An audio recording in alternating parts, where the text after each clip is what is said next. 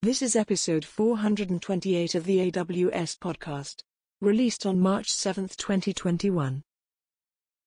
Podcast confirmed. Welcome to the official AWS podcast. Hello, everyone, and welcome back to the AWS podcast. Simon Elisha here with you. Great to have you back. And I'm joined by a special guest. I'm joined by Roy Hasson, who is a senior manager for analytics here at AWS. Welcome to the podcast, Roy. Thank you, Simon. Thanks for having me. Thank you for coming on board. Now, we're going to be talking some interesting EMR stuff today, but maybe let's start firstly with yourself. You talk a lot about analytics. Why is analytics something that's important to you, and, and what's your experience? Good question. So, I've, I've been working with Amazon AWS for a little over four years. And all of my time has really been focused on helping customers get value out of data using cloud native managed services always been interested in sort of these use cases where data is really the driver to solve these business problems and, and customers would just had challenges to do it. In my past i always you know really enjoyed looking at open source tools you know apache spark when it came out hive when it came out and just getting really excited about solving these problems with these tools but they're always very difficult to get started i used to spend a lot of time with stack overflow and Jira tickets and really trying to understand how to develop these right patches and how to deploy stuff and make it work. And working with AWS and our tools, it just simplified all those things. You know, the, the long nights I used to work to try to make it just working the way I wanted now is available and just works automatically. And I still get the benefit of these open source tools and all the features that the community's been building. So to me, that's really exciting. And, and working with customers to show them how to do it and how to get benefits you know, many times you see like eyes just light up, and that's really exciting. Yeah, I reckon the best part of being a solution architect is when you see the eyes light up in someone else and you go, aha, they've got it.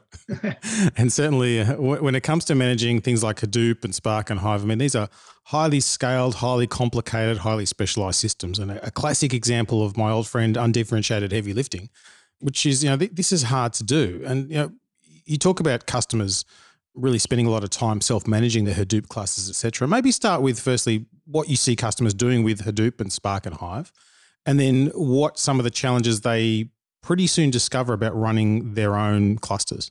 Yeah, no, good question. So again, customers do a lot of things, right? It really depends on the industry. It really depends on the use cases, but you know, for the most part, a lot of it is ETL, data processing, right? Bringing data from your operational data stores from mobile devices, from IoT devices, bringing it into the company, into the organization to be able to store it, process it. So then the analysts, the data scientists, the executives can start taking that data and extract value out of it. So a large majority of the use cases just simply ingesting and processing that data. And to do that, customers have used MapReduce, they've used Hive, they've used Spark, a lot of different ways to do it. But you've had to develop those applications on your own. You have to launch those clusters on your own. You have to acquire hardware, configure it, install software, install all the patches, and really stay up to the latest version on open source releases because open source releases just come out very, very frequently. They they change features, they fix bugs, those kind of things, and you have to stay on top of it.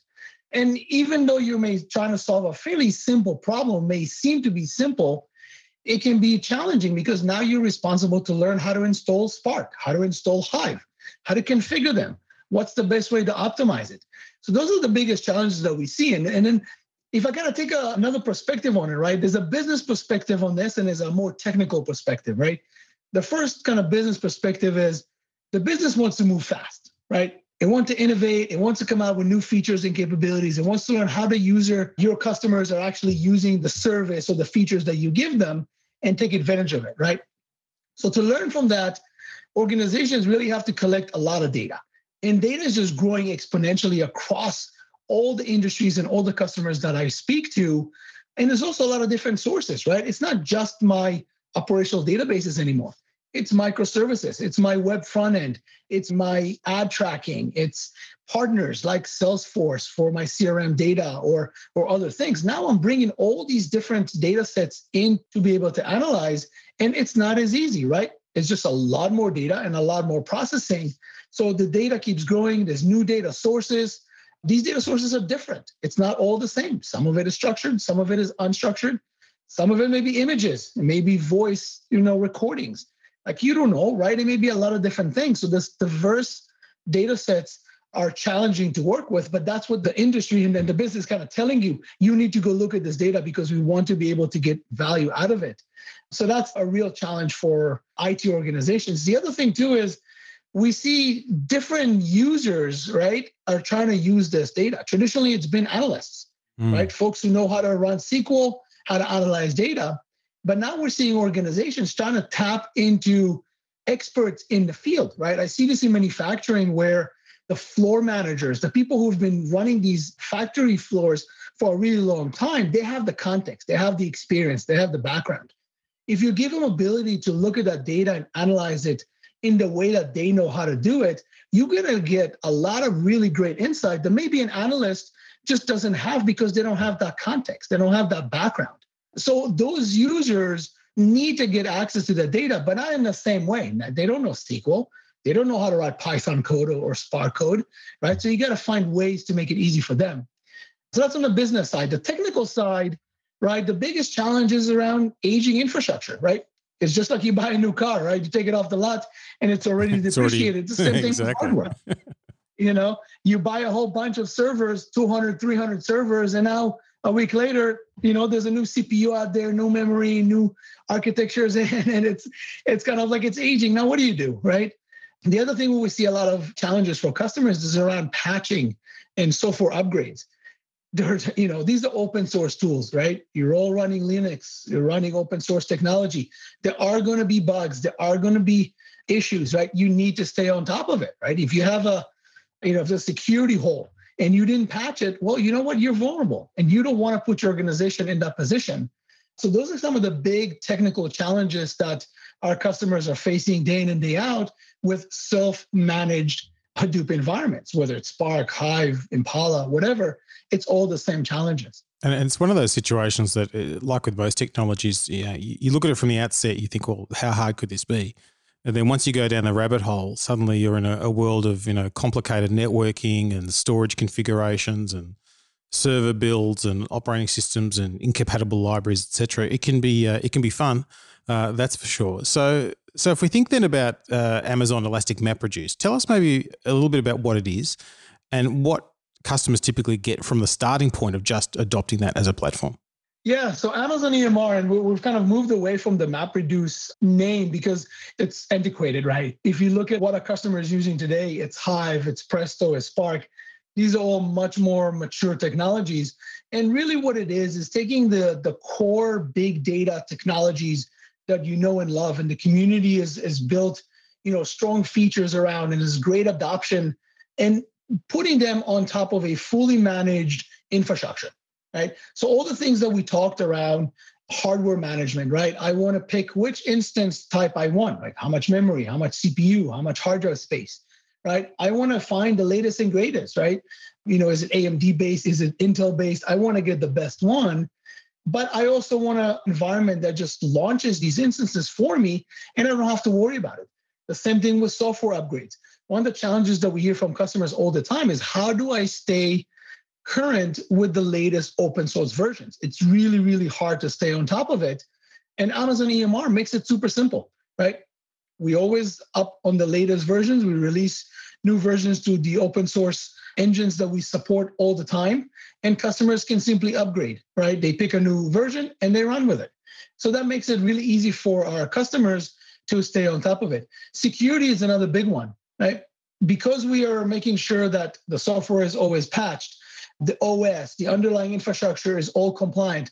Security is one of the biggest area of focus for us at AWS, and we bring it across all of our services. And the same thing with EMR. So you can rest assured that when you launch your job on EMR, encryption is there, you know, encryption at rest and in transit. Everything is patched to, to the best of our ability to the latest available information, right? So you can be sure that your data is safe and your jobs are safe. And, and then lastly, you know, ability to just save money, right? You don't, you're not stuck with old hardware. If you want to switch to new hardware that's cheaper now, you can do it.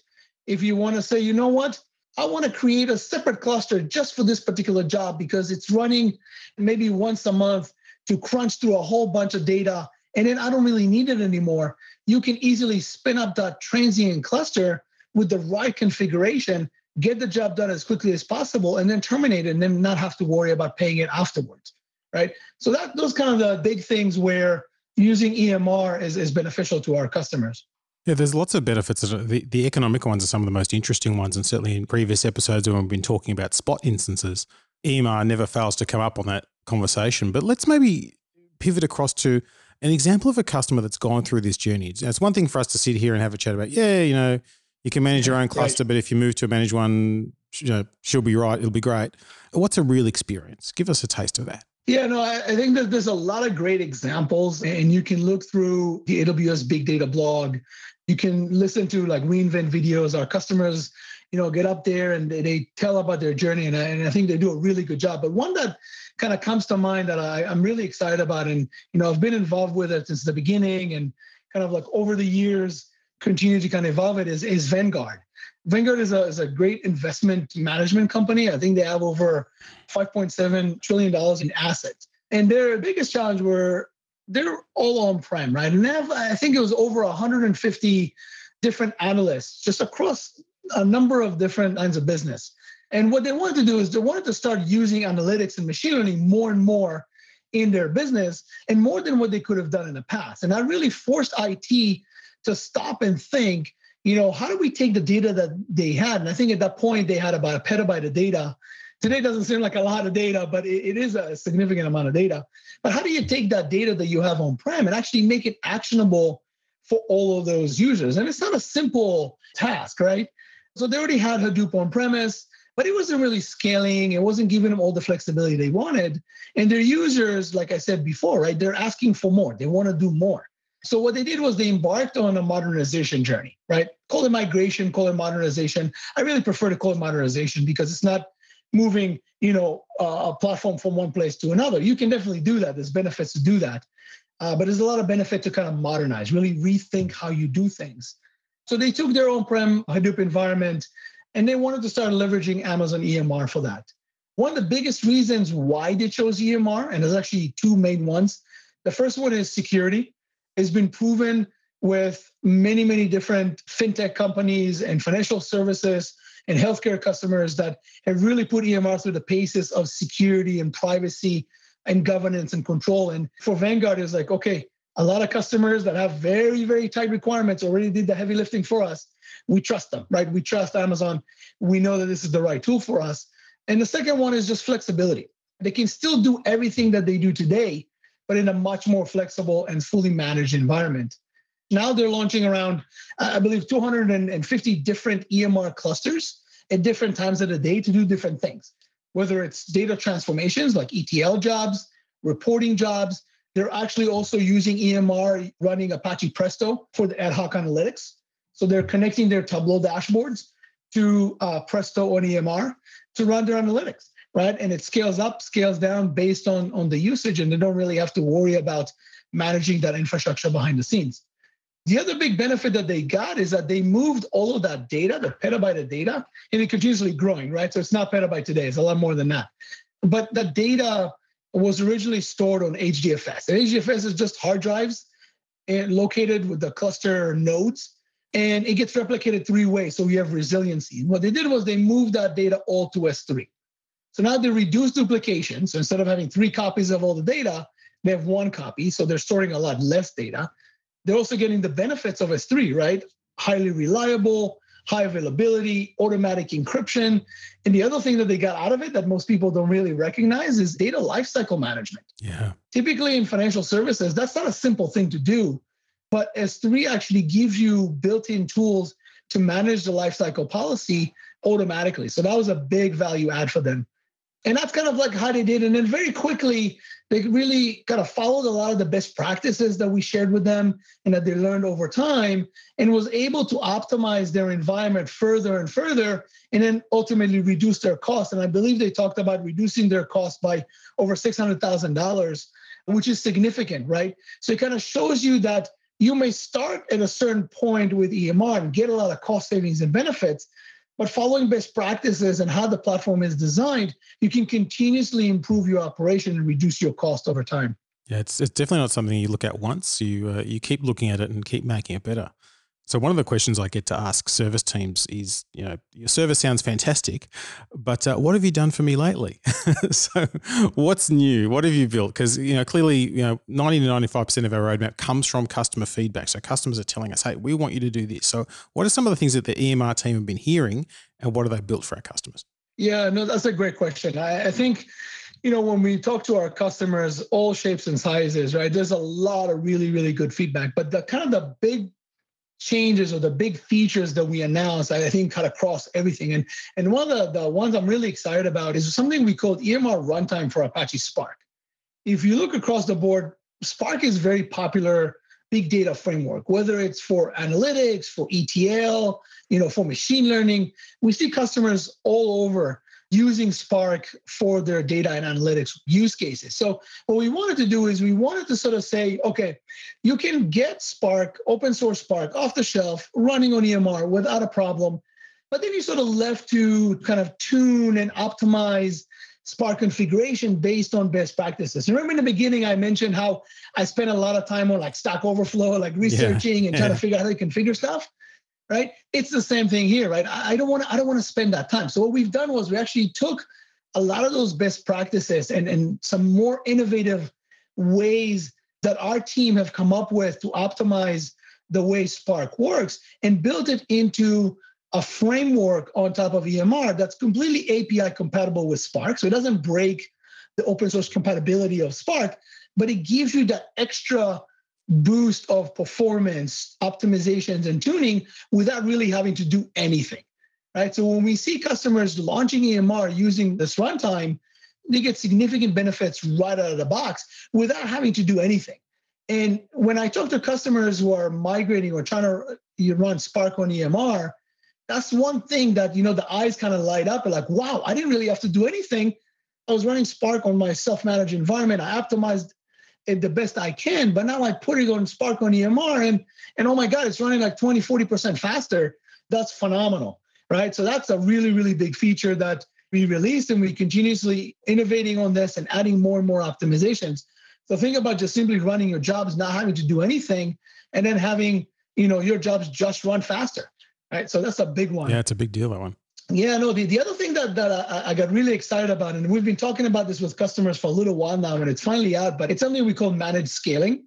So we've had auto scaling for a very long time with EMR, and it allowed customers to automatically scale up and down their workloads based on different thresholds that they can configure in the cluster. So it gives you a lot of flexibility to tune how you want your clusters to scale up and down based on these thresholds. But what our customers were telling us is like, that's great, right? We love all those levers. And when we're ready to use those levers, we will use them.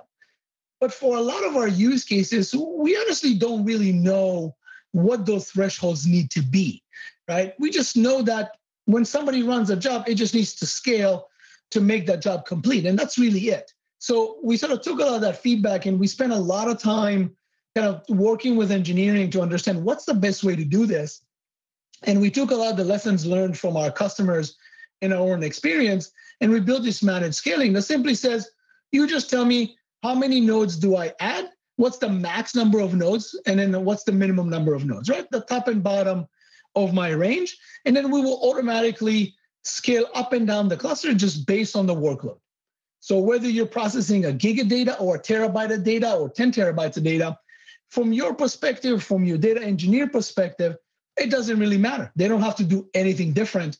The cluster just automatically scales up and down, right? And that's a massive, massive feature because there's less for the user to deal with, less configuration, less management, less thinking ahead of what you will do, and more focusing on just getting the job done. And we see this being super helpful in the case of both data analysts and data scientists that are just running experiments, running jobs, and you know, they're not predictable. Right? You can't say, oh, I'm, I'm going to do my feature engineering on one gig of data, but then the next time I'm going to do it on a terabyte of data.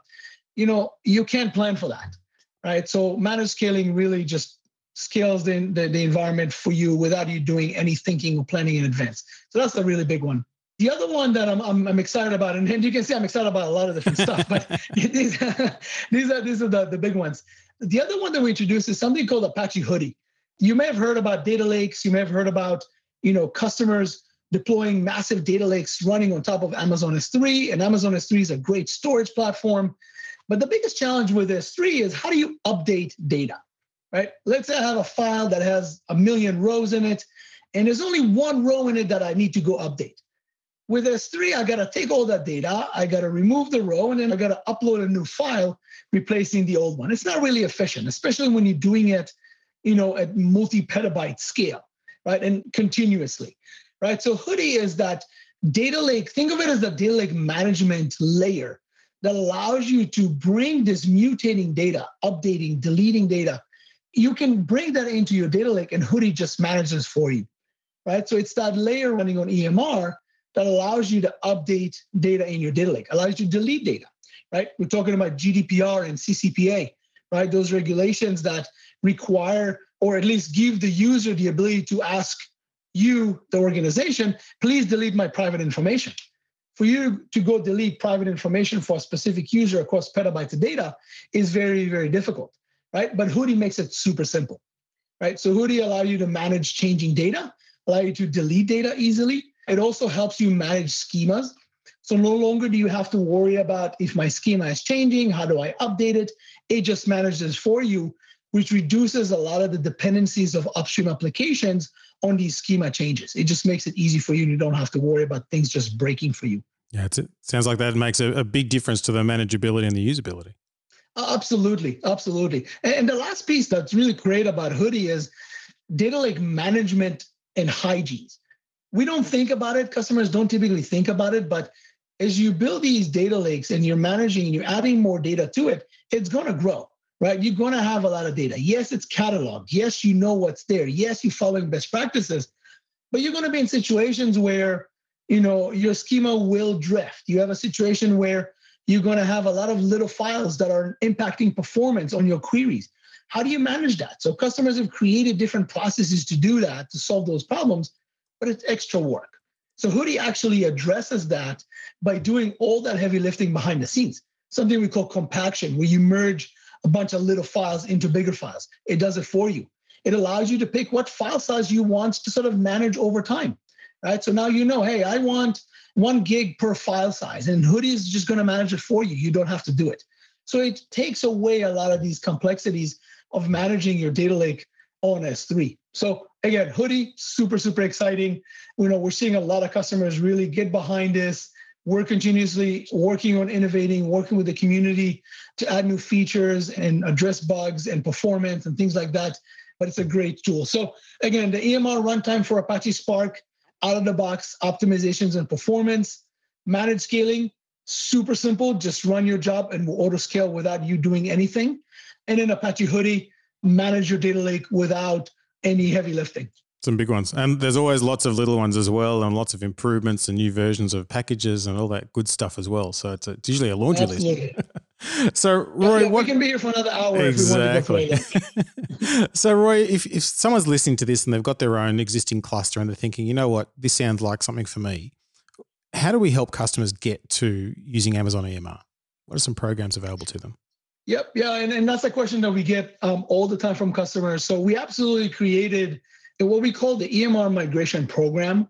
It's a migration modernization. I guess that term can be used uh, slightly interchangeably, but it's really a program designed to take customers from a self-managed environment, whether it's on premise or on EC2, whether you're using an existing distribution like Cloudera or MapR or whatever that may be, and take those workloads and migrate them to EMR. So what we do there is we offer a few things. We, we offer you an assessment so you can actually look at the workload, understand what you have, understand your dependencies on your applications, and then work with you to kind of define what's the future state architecture going to look like and how do we get you there, right? What are the steps that we need to follow to make sure that you get there in the time frame that you wanted? And then ultimately, you know, the migration effort, whether it's using AWS professional services that have been doing this for years with a lot of customers, or even bring one of our analytics specialized SI partners that have been doing this as well to kind of bring them in to do the actual migration. And then once the migration is complete, we don't stop there, right? We work with you to look at the workloads and continuously optimize your workloads, whether it's helping you understand how to refactor some of your code. Maybe you didn't want to refactor Hive. You, you have Hive on-prem, you want to run Hive on EMR. You get a lot of benefits, but it's still an old code. Maybe you want to refactor it to Spark. We can work with you to do that, right? Maybe you got some reporting workloads that have traditionally run on Hive, but maybe they actually work better on Amazon Redshift or in the cloud data warehouse. We can help you think about those things and see what makes sense and then ultimately help you sort of optimize over time. And in my previous example with Vanguard, that's exactly what they did, right? They sort of built, they see it was working, and then they start optimizing, reduce cost. We can help you, we can work with you to do that as well. And so, where should customers go? Where do they visit to get started and to uh, understand what the next steps would be?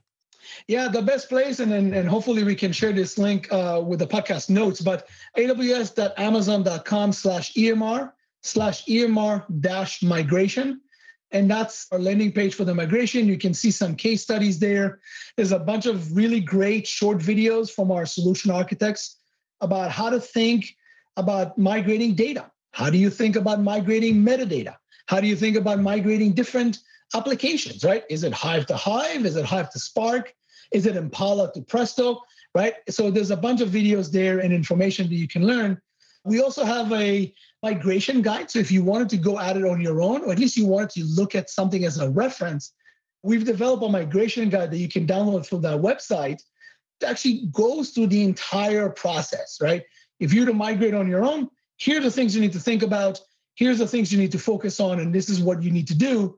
There's a great guide to kind of walk you through the process if you really want to know what it takes. But again, aws.amazon.com slash EMR slash EMR dash migration. Sounds like the place to go. Hey, uh, Roy, thanks so much for coming on and uh, telling us all about the latest and greatest with EMR. Absolutely, my pleasure. As you can hear by my tone, I'm super excited about this.